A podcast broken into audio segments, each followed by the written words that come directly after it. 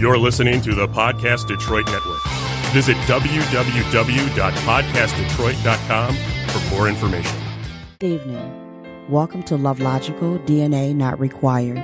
This is Michelle L. Anderson coming to you live from Podcast Detroit, Royal Oak Studios. We are looking forward to intriguing and entertaining you every Tuesday at 7 p.m. Let me start today's show by saying thank you for joining our family, which is biological by nature, love logical by choice, DNA not required. Well, hello, hello, hello, everyone. This is Michelle L. Anderson coming to you tonight from, as it said, the podcast Detroit Royal Oak Studios.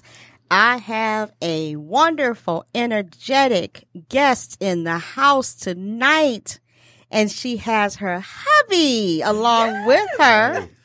I have the great, wonderful, I'm going to say um, author, I'm going to say spoken word poet, I'm going to say artist.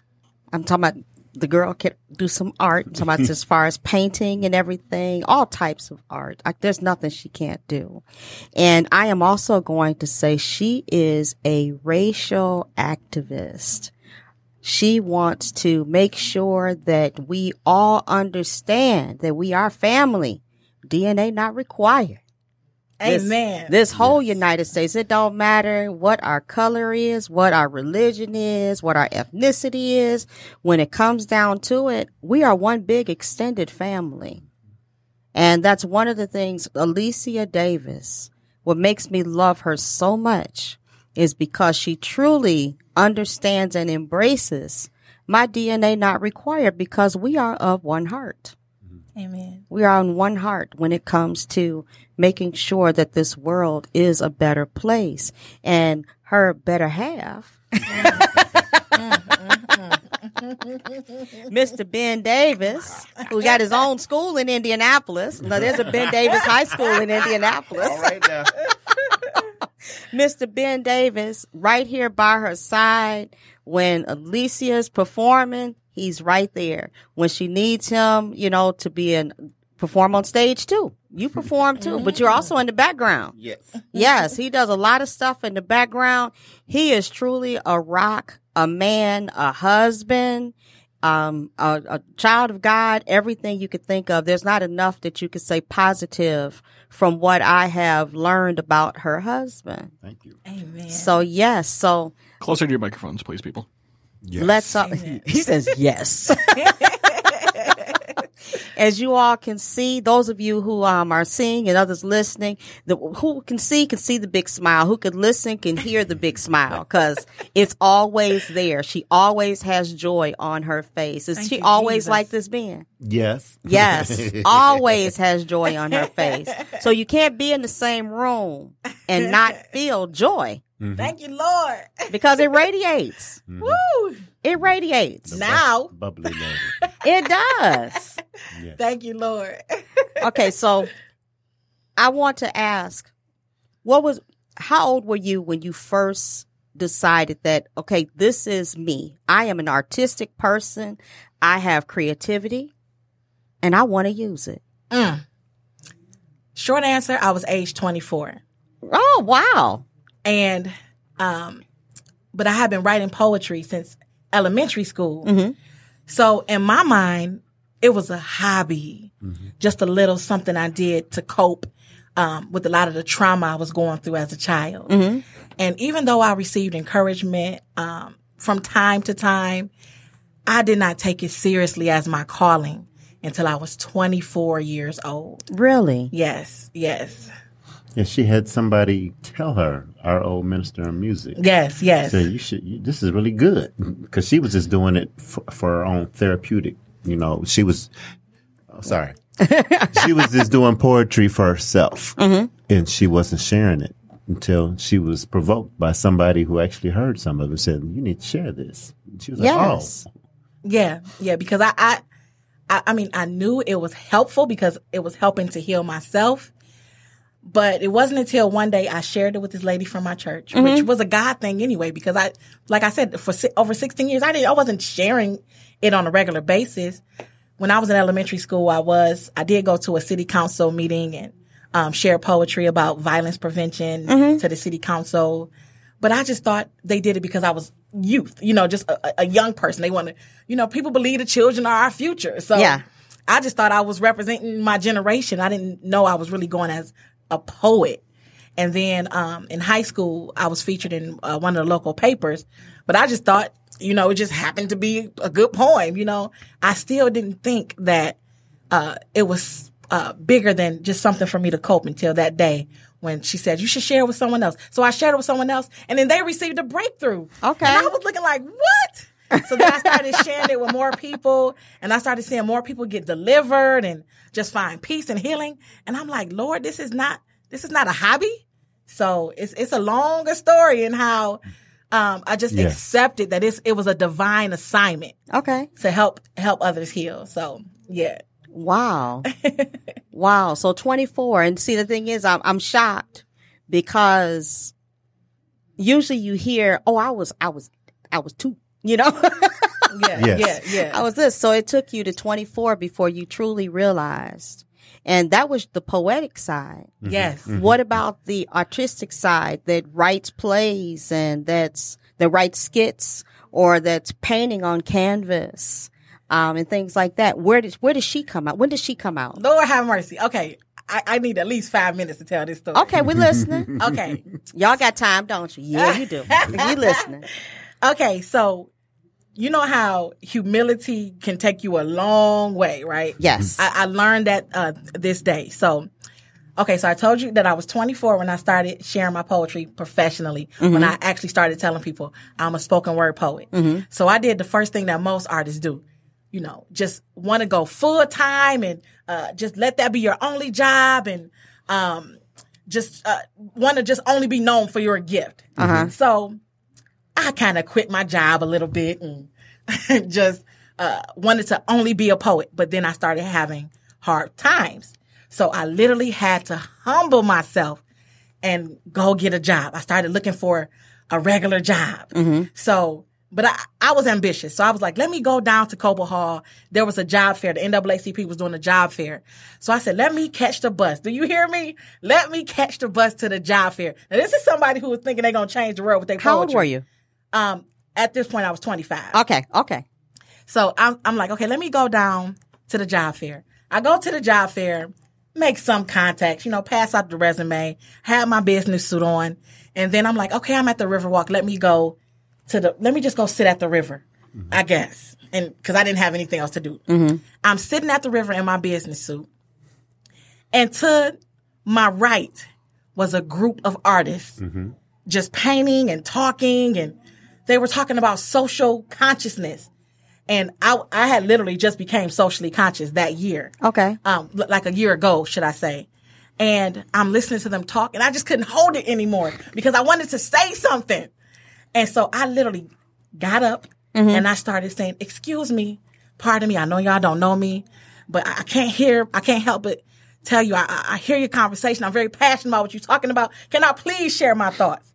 And they were like, you know, in their 30s and 40s and 50s. And here I am, 25. Uh-huh. Want to add to their conversation to a group of strangers that are artists.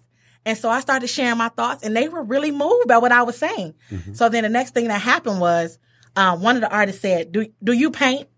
I said, no, I'm, no, I'm just a poet. He said, I want to see what you, I want to see what you will paint. So he gave me his, uh, his palette, his, uh, paint, his brushes, set up an easel, and I'm in my business suit. Really? Yes. And I, and I, and I'm like, I, I'm very spontaneous. And Uh, oh, we can tell. We can tell. so I'm like, okay, I was up for the challenge. So I had never painted anything in my life. So what I did was I just painted something I used to draw when I was a kid in, ele- in elementary school. Like literally it's coming back to me. Uh, some of the things I used to draw in art class. And here I have a beautiful painting. And they were like, oh, we want you to come paint with us. We want you to come down to the river and paint with us. So I, I was, I told you I was looking for a job. right. And they said, I think if you if you uh, do some painting, uh, give it a couple of weeks, and you you'll be able to sell some of your paintings. So I'm like, okay. So Give it a couple of weeks. yes, I right? Because he said I was a natural. So I go back down to the river, And I get there. Now, this per- particular artist, he was a, a professor at um, CCS, the College for Creative Studies. And um, the, his other friend, they all have been painting like 20, 30 years. So they had a lot of knowledge on painting. So when I get down there, I'm thinking I'm just going to paint what I want to paint. And um, they actually started trying to coach me on painting. When I didn't like that. I had an attitude problem at that time. so I didn't like them telling me what to do and telling me all these principles and rules and and so because I you know my mind was just offended and I, you know I'm a poet I'm a I, I want to express myself I want to paint I said I'm not coming back down there Uh huh. so after two days I, I literally told my mama I said I am going down in history as the artist with the shortest career but then I, I went back. uh, That's another long story. But I went back down, and then um, it actually grew my character as a person to uh, spend that summer painting with them. So that's how I ended up being an artist. How long did it take you to before you sold a painting? Literally about uh, two weeks. Like seriously, like maybe even a week. Right down there on the waterfront. Mm-hmm. Yes, people as I was painting, people were uh, you know wanting to buy things I wasn't even done with. It it blew my mind. Wow. So that is how that so after I had like a series, I found out it was a series. after I had a series of paintings, I, I was standing by the Riverwalk. I mean, I was standing at the Detroit River and I looked at the water and I just said, the sky is not the limit. The sky is not the limit. I, cause I said the sky was the limit when I became a poet. Now I have this other talent I didn't know about. Yeah. And I said, okay, the sky is not the limit. And that's how my first poetry book got its title. Yeah. Wow. Yes. Yes. So, and you know, so you had the sky is not the limit. Mm-hmm. mm-hmm. And then you had from hatred to healing. Yes. Yes. Yes. I love that. Yes. And Amen. those of you who can see the H's that's on her chest, mm-hmm. Mm-hmm. it's from hatred to healing. And if you see it's a black H coming into the white H to bring them both together to complete the letter. And that's from the racial reconciliation of bringing us all together. And even though here in the United States, we seem to have this divide, mm-hmm. you have people like us that feel as if that divide is totally unnecessary because we truly need to act as one. Yes. And there's more issues between the black and white, it seems like, than anything else. Yeah, yeah. Yeah. I mean, we of course we don't like compete because some people compete with pain, No. but we we literally we literally do have some deep, deep, deep wounds. We do. We Yeah. Mm-hmm. have some deep wounds that need to be taken care of. You can't put a band aid over it. No, Yes. You No. know, they need to be healed Yes. amen. from the inside out. Yes, People are so hurt, you know, and I know we talk about traumas and things that we have in life, but you have people who are walking around with hurt for something that happened to our ancestors. And that's a hurt that I can't hold on to. Mm. You know, I was one of the people who fortunately utilized Ancestry- Ancestry.com years ago Wow. before it became popular. Wow. yeah, I I found that my family came from Edisto Island, South Carolina as slaves. Mm-hmm. I found the plantation that they were slaves on Wow. and I took a trip there. Wow. Me and my daughter. Mm. And that was healing for me yes, because that made me realize the reality of had they not made it here, Yes. had they not fought and survived, Yes. I wouldn't be here. Mhm. amen. And that's what my, I wouldn't be here. That's what my father is from South Carolina too. So, Okay. mm, yes. Yeah.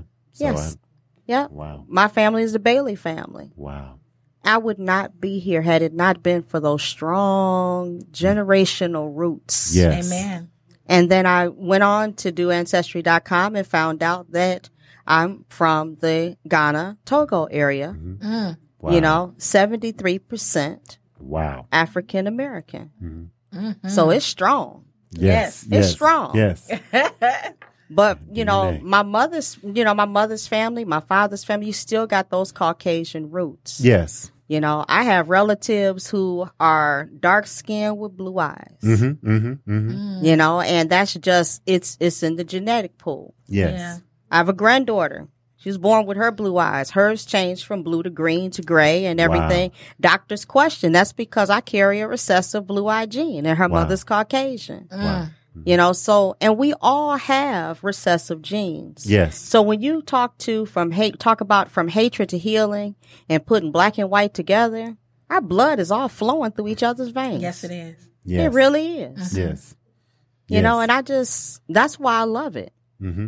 Thank you. We gotta love each other. We Yeah, gotta See, get th- that reminds me of a um, conversation I had. I went to a, co- a speakers conference Mm-hmm. last month, and someone had a, a valid point, um, but it still uh, needed some some guidance. Mm-hmm. So one of the things he said was he, he didn't like how I used the word racial reconciliation, and and it's it's a it's a common um, question because they say they say that um, how can we reconcile if we never uh, basically been conciled? Like to reconcile is to uh, like repair and and we we've always been this way. And I I validated what he said in terms of I understand your point of view.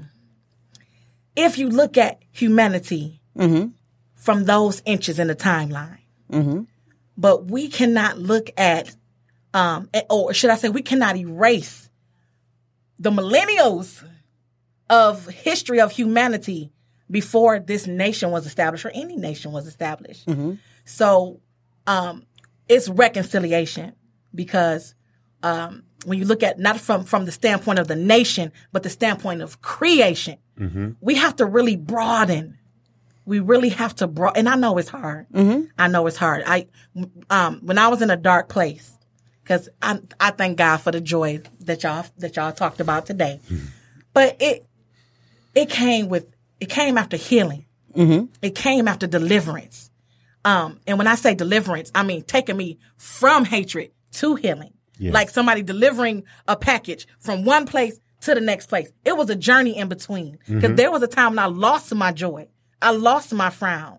So during that time, I mean to say I, I got a frown. You had a frown. You Yeah, lost that smile. I lost that smile. I, but, but it is true. I did lose my frown. Well, that's good. I came back around, but um, when I was in that dark place, the the best way for me to sc- describe it is having tunnel vision, only seeing part of the picture. In my case, it was the problem, and I studied that problem for a long time.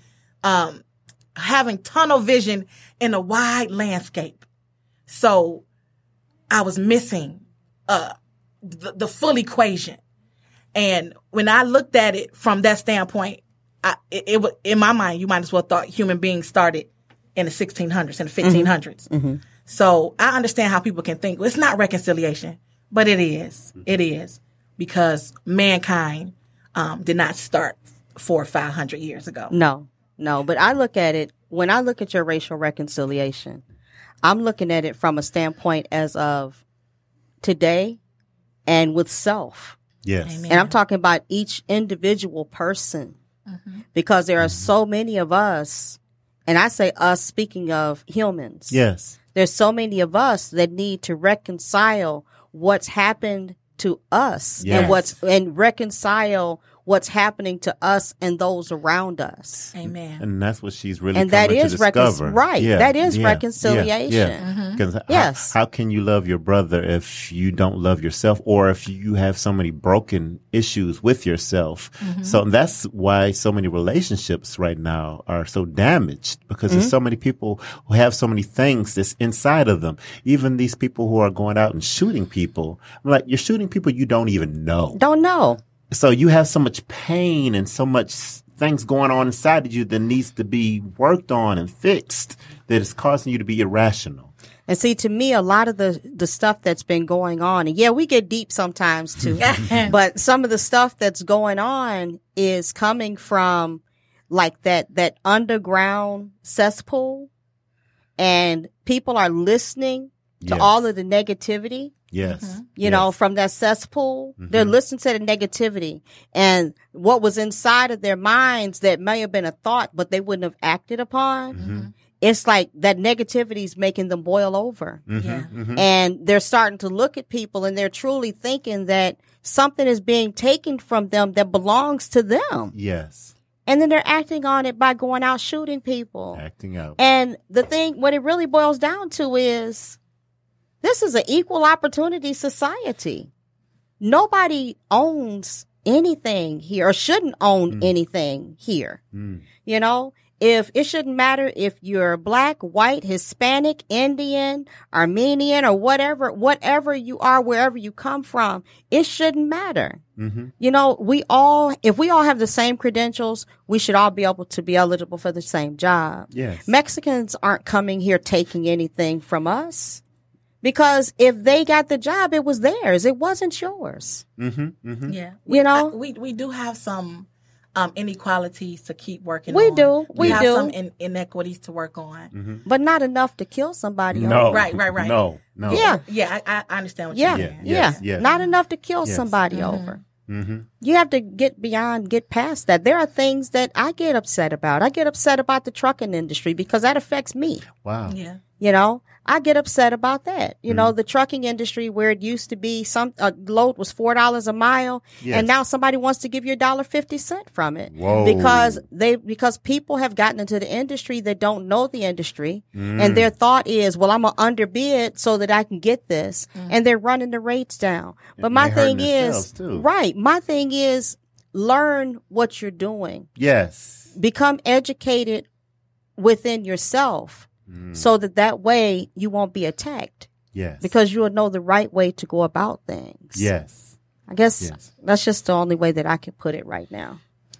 Well, um, I, I wanted to piggyback back on what Ben said a, a couple minutes ago. Don't piggyback on Ben.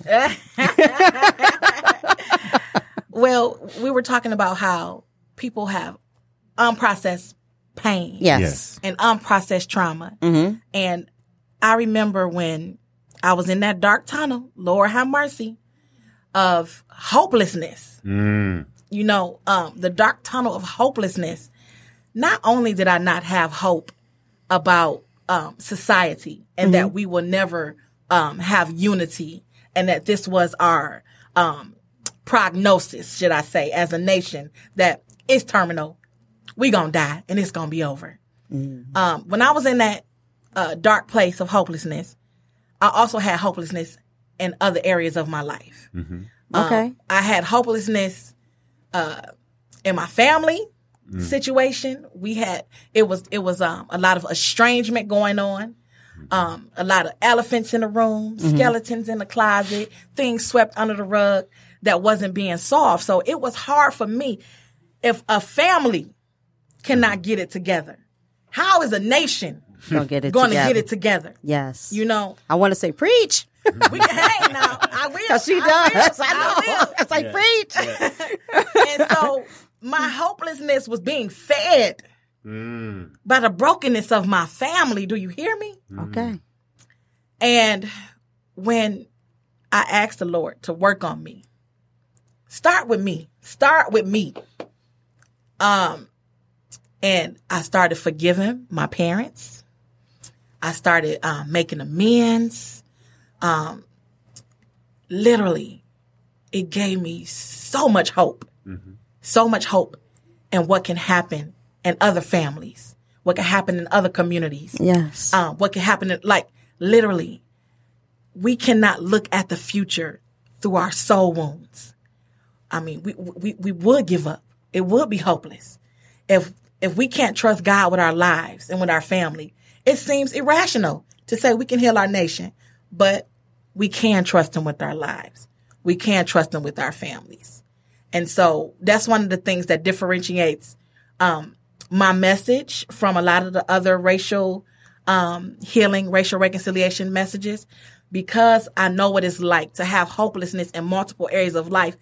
I no longer approach this solution just with one mission racial healing. We have to heal the whole person. Mm-hmm.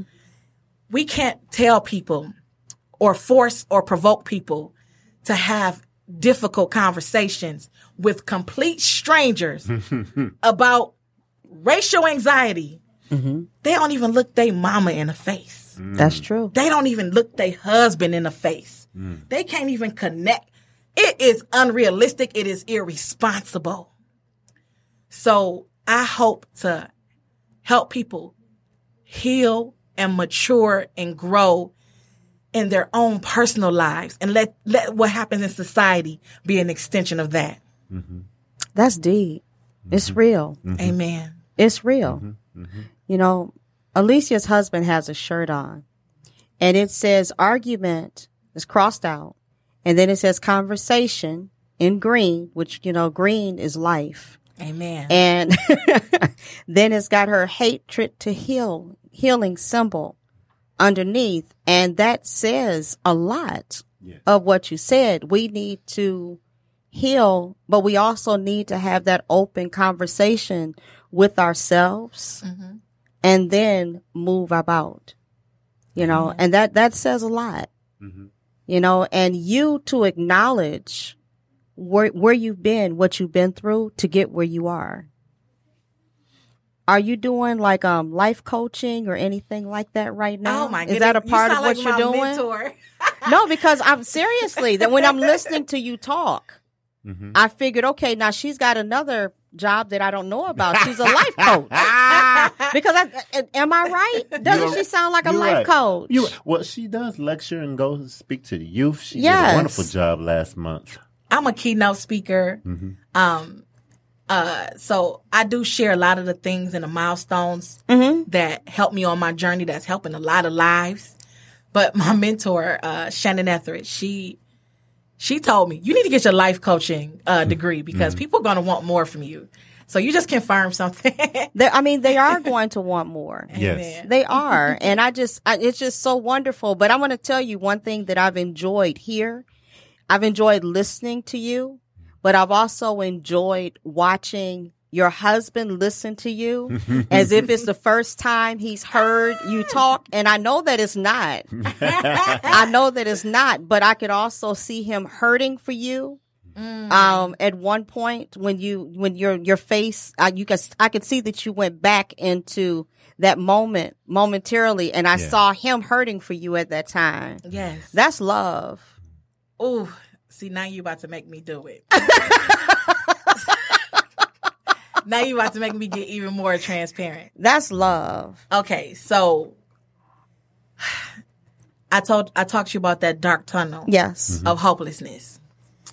So I had a lot of trauma in my childhood that I tried to face the wrong way. Um, I'm going to be doing developing a talk on facing the past the wrong way, and that came from just my experience of trying to confront my past. One without faith.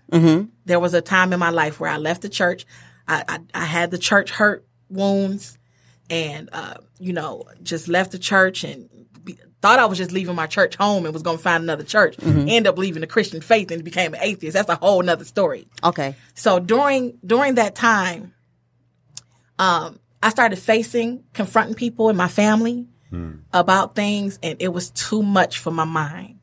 I mean, I had lost my job, lost my home. Uh, j- it was just a series of losses and series of stresses. I literally lost my mind. Okay. I lost my mind. Um, I I had a break from reality, trying to face the past the wrong way. Now it's not my fault that I, I was traumatized. It's not my fault that I was abused, and it's not my fault. A lot of things was not my fault. Right. A lot of you listening out there, a lot of things is not your fault. No. But um I I hadn't been coached on how to make these uh repairs. So I just did it the best way I knew how. And it was in an unhealthy way. First, I wasn't praying. I did it with hopelessness. I did it just from a confrontational point of view. And it was at a horrible time in my life because, like I said, I had a lot of multiple stressors. So I ended up losing my mind. Now, Ben knew me for 10 years before this happened. Okay. So thank God this was not his introduction to me. Okay. You know, he saw me. Um, just thrive as a young woman, you know, bl- grow and blossom into a wonderful young woman.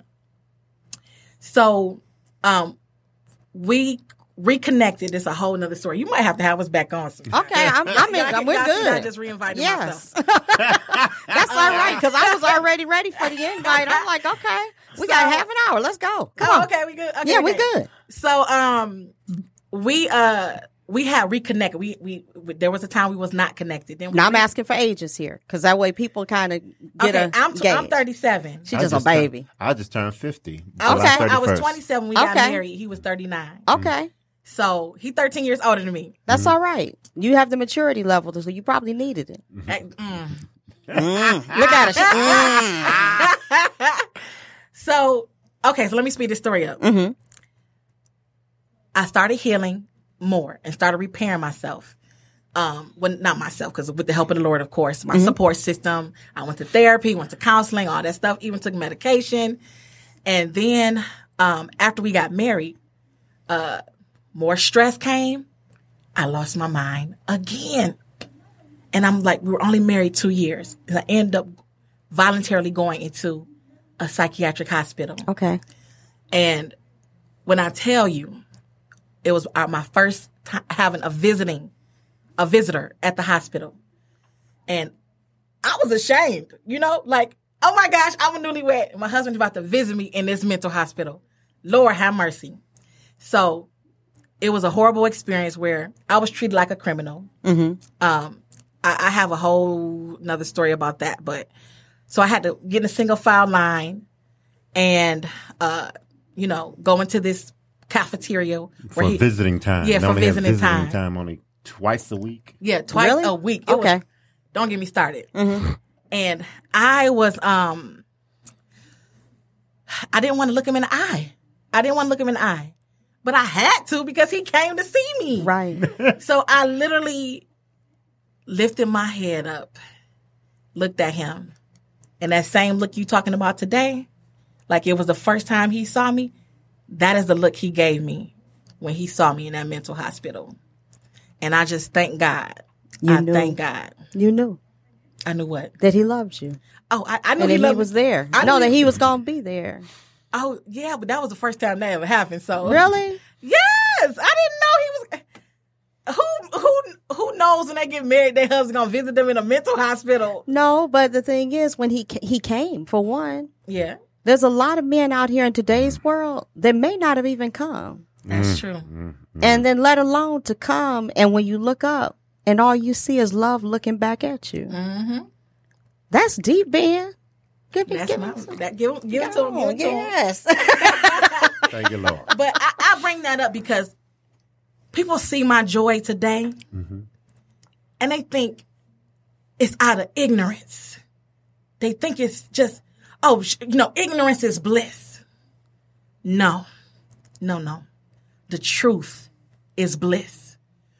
Knowing who I am in God, knowing what God has called me to do, knowing who God is, what He says about all of us. We are made in His image. He knows us. He He has a plan for us. I could go on and on and on. The truth is bliss. So when people see me smiling, oh, that's Alicia Joy Davis. You know, she's always like this. Now, now I am always like this. Oh, she's not afraid. Oh, she's not worried. She doesn't know what it's like to be depressed. This is an overcomer. This is not an outsider. Do you know that most people, most people who have the joy that you have, have been through the storm Mm. because 'em. the joy is on the other side. Tell them. and a lot of people don't realize what what it, what what roads it take to get there. Amen. So the last thing that I would have ever thought is that there's ignorance behind that joy because I know to get where you are, it takes a lot. Thank you, People are born with joy, mm-hmm. but in order to maintain it, Mm. that's a journey. Amen. That's a journey. Life is mm-hmm. gonna take you through some things. life is going to mm. take you through mm-hmm. some stuff. We were just talking before we started about just this year alone. I've mm. had so many health issues this year, but you know what? I'm fighting it. I'm conquering it and I keep on going. Yes. I'm going to lose people. I'm gonna gain people. Mm-hmm, mm-hmm, But no matter what happens, I keep going. Yes. And you would not have that joy if you didn't keep going. Amen. And that time in the in the in the mental institution, I'm quite sure that that was a time necessary, not just for you, but for those who came after you, Mm. for you to help them heal too. Yes. Amen. Yes. yes, Amen. Yes. Am I correct? Oh yes, Yes. Are you talking about um the people who uh read my work or the people that was in the mental institution? No, people that were there probably gained from you. Yes. But the people afterwards that throughout your life, Okay. that episode of your life has Mm-hmm. probably healed so many people Mm. Yeah. yeah. because you've taken that experience and you shared it. Amen. So they don't have to be ashamed of the fact that maybe they were there or maybe they're going through what you've been through and they went to get help for themselves as a result. Mm. So we never Breaking know what our experiences are for because they're not always just for us. Oh no, that would be that would be such a waste. As a matter of Yeah. fact, if I went through all this just for myself, I, I, would, I would really be mad. I would really be mad. Um, that would be a waste. That Yes. would totally be a waste. Yeah. I've had so many experiences in my life that I could probably write an encyclopedia Mm. of experiences, but I know that each and every one of my experiences, negative or positive, I've helped someone through their storm Amen. because I've been there. Beautiful. Beautiful. And Yes. you know, people say, "Well, you've had so much happen to you." It makes me wonder: Is this real? Is this real? Heck yeah! yes. I've been through it. I'm one of those people that he say, "Hey, she's strong. She can handle it." Because I need Michelle to help this person. Wow. Yes. And I said, I think I finally reached a point to where now he said, "Thank you. You've helped so many. Now let me send those who's going to help you." Wow. Amen. Wow. Yeah.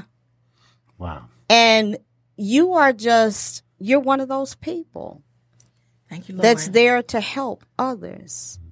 You're an empath. And you, you, you, you, I know, I feel it and I see it. You know what I'm talking about. Yeah, I like feel people. Yeah. uh, their pain. What, Yeah. I was gonna say that's even like that March Fourth movement. That's Yes. You went to. That Her all, March 4th movement. That all came out of her head. Yes, it did. Put all that together. The pe- specific people and what they were gonna do, and Do we want to talk about March 4th on the air yet? Yes. Then yes. let's start talking. Woo! We got 20 minutes. let's talk about okay. March 4th. Thank you, Lord. Okay. March 4th is a new movement that's been years, decades, centuries in the making.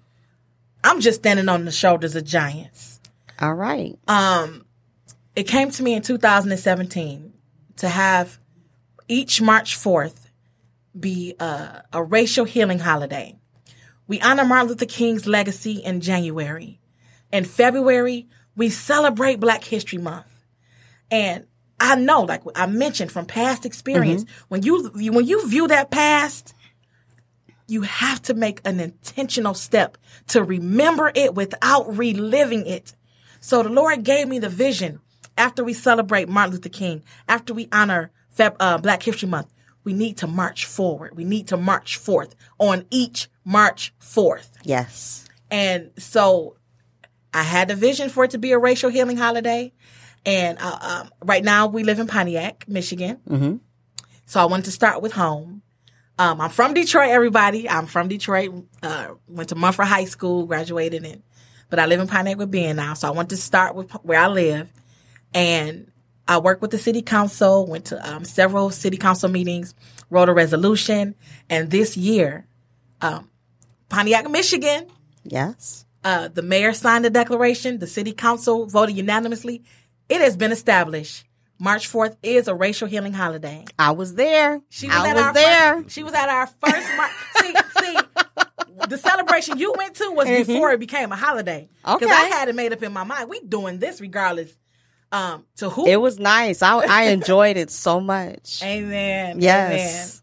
So what we want to do is um, we have a vision to help um, America reach racial reconciliation in our lifetime. We don't, we really do not have an excuse to keep procrastinating this change. Mm-hmm. To say, oh, it won't happen in our lifetime. What we're also saying is, that's, I'll leave that for my grandchildren or my great grandchildren.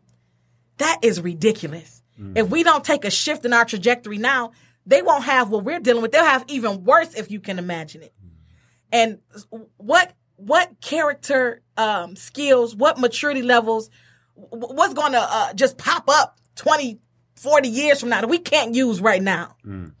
So I want to help people um, reconcile with the with their past, reconcile with their families, um, so we can have more faith in reconciling our nation. Yes, I, I love it. March 4th, um, Martin Luther King Day, January, February, Black History Month, and we gonna march forth to the rest of to the rest of the racial reconciliation within the year on March 4th. I love it. I love it. So that's something that you know. I'm I'm I'm praying that it's going to be Pontiac and Detroit for 2020. Um, uh, well, hopefully, I want I want to have it a national holiday by 2020. Okay. I'm working on it. Okay, Um, so yeah, so Detroit, uh, Chicago, Indiana, Indianapolis, yeah, Atlanta, yeah. yes, So- Texas, Mhm. Oklahoma. I, I, I, I got I, I got the steps um needed to take to make it a national holiday. So yes, that's that's the vision. That's the vision. I told y'all she's amazing, didn't I? so Ben knew you. I got I got to talk about the two of them real quick. So Ben knew you as a young lady in church. How did you two come together? What Ben? How did you know she was the one for you? Just look at it. Just look at it. Look, she like get up to the mic. Tell them I want you to speak up loud and Get clear. deep in there. Get deep in there. So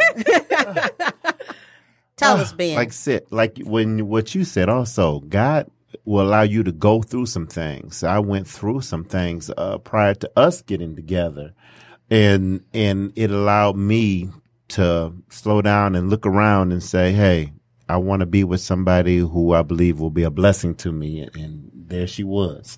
So God let us go through our own storms and then meet each other and to be a blessing to each other. That's awesome. Amen. And I have to ask, so when you went to visit her that mm-hmm. day mm-hmm. for the first time mm-hmm. and she couldn't look at you and she looked up, That was my baby. that was your baby. And I'm I was glad she was all right because she was in a bad way, and uh, God blessed her through that. Amen.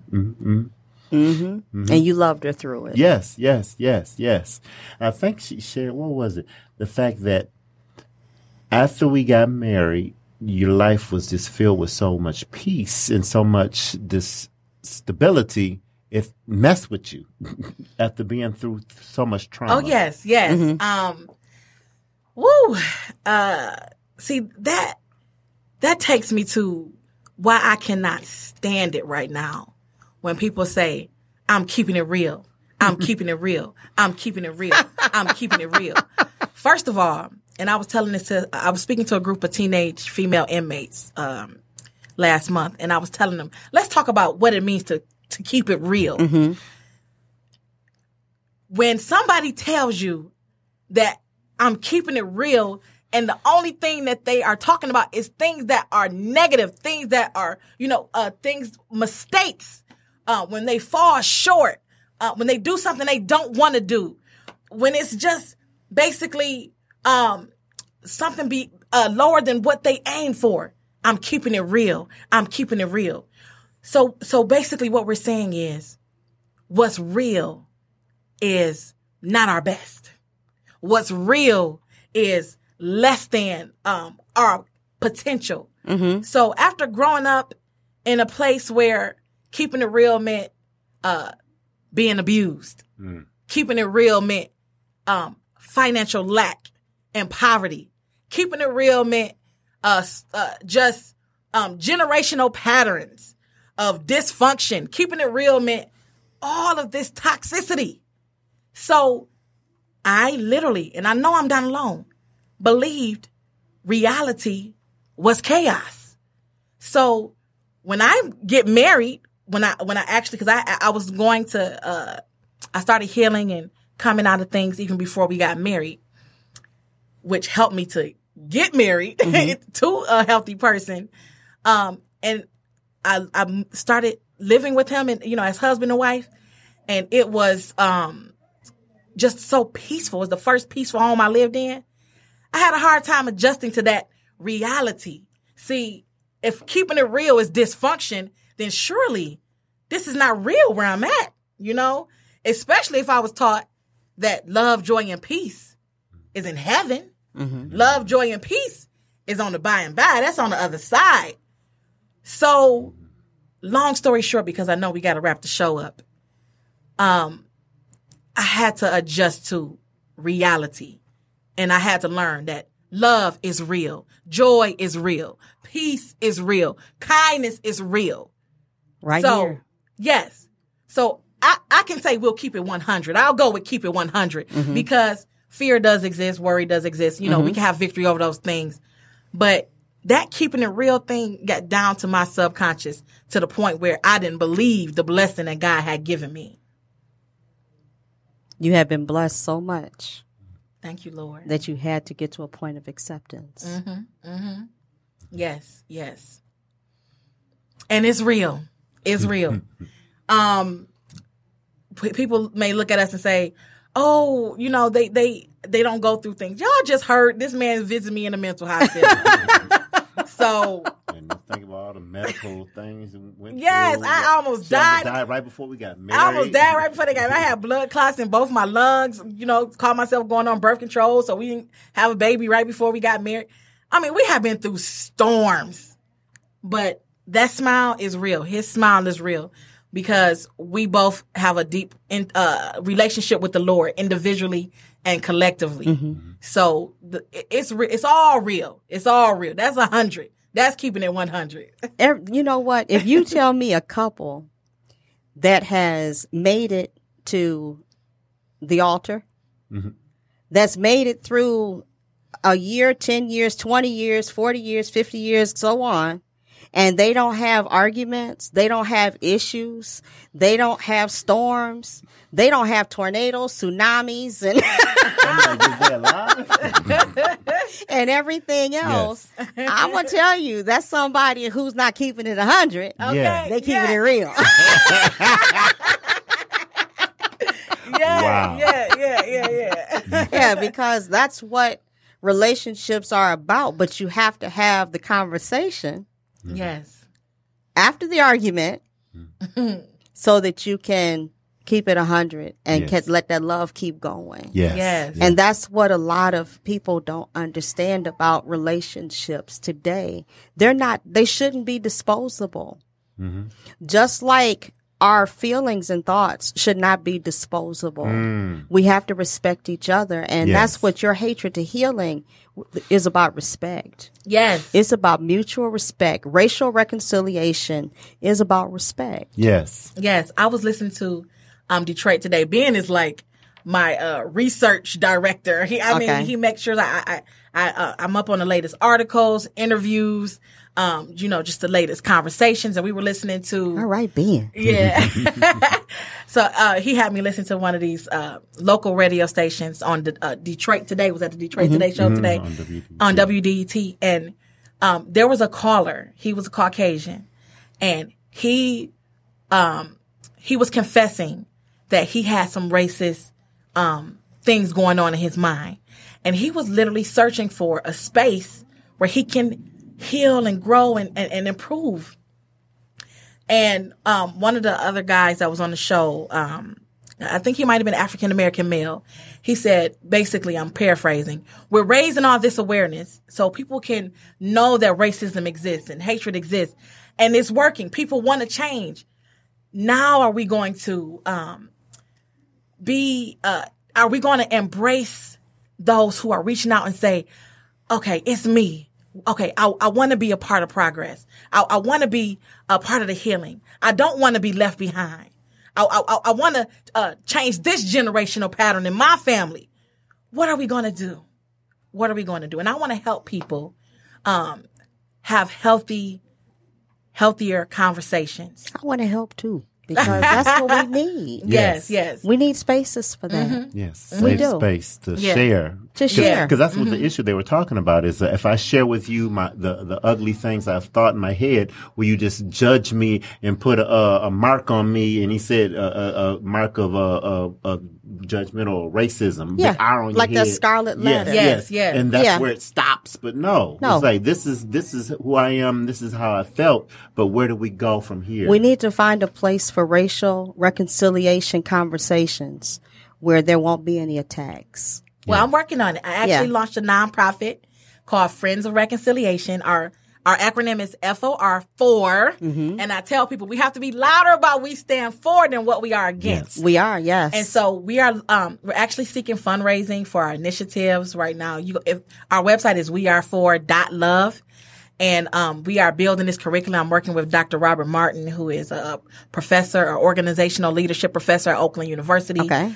Like Lord have mercy. We are working on um just giving people tools and I can give you just three three I, I have five uh tips on how to have a constructive conversation okay.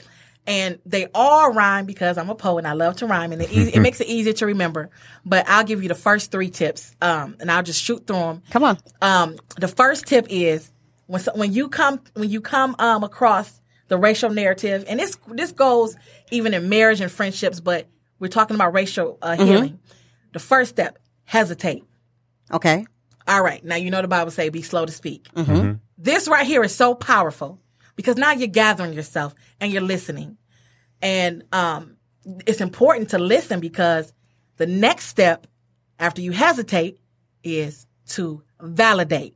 Now, I got this through some of the marriage counseling that me and Ben went through Okay. where you just sit and you um, repeat what the person says to you, whether you agree with it or not, and let them know I'm with you, I'm hearing you because we're going somewhere. This conversation, we it's a journey. We have an objective, which a big part of this is having your mind focused on the objective. Mm-hmm. So after you hesitate and you validate, you let mm-hmm. them know, I heard you. This is what you're saying. I'm, am I hearing you right? You got to check to say, am I hearing you right? Yes, that's what you think. Okay, now after you validate, the next step is participate. Share your point of view. And there's two other steps that we're going to teach in the workshop on how we can take the conversation, take the narrative from hatred to healing. You know, from a place of hopelessness to hope. I mean, we, we have so much misunderstandings and it's just tools that we can use to help us get through. So, um, we are, we are, uh, for dot love. Okay. We are for Dot love. F O R. We are for F O R dot love. Yes. Okay. And I want to tell everyone, I know this has been great. We are going to have Alicia and Ben back in September. and because this is part one, there's so much more here. There's so much more here because we really didn't get to the poetry and the books and, oh. and there's so much, there's so much here that I would love to have you guys come back. We're going to book a day in September to All get you back. Thank you. And we have only a couple of minutes, so I'm going to ask you to take us out with a poem. Okay, a couple minutes. Um, I, I do want to say you can go to aliciadavis.com to to, hit, to see my uh, books and poetry and t-shirts and all that. Yes. That's A L. I C E A D A V I S. And so the poem I'm going to go out is one of the ones that I start my shows with when I when I'm performing my spoken word. God is healing the world, one country at a time. He's healing the countries, one community at a time. He's healing the communities, one family at a time. He's healing the families, one relationship at a time. He's healing the relationships, one person at a time, and He is using me to heal the people with just one poem at a time. Amen. Thank you. All right, everybody. Thank you, thank you, thank you. If you have any questions for Alicia, for Ben, for me, just leave the questions at lovelogical.com, info at lovelogical.com. You have Alicia Davis, A L I C A That's A A L L I. I C E A Amen. D A V I S dot com. Mm-hmm. And Ben, thank you for joining us today.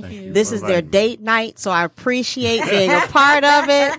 And I will see you all next week, Tuesday. And I have a very special guest that is going to come with us, and you're going to learn about etiquette next week.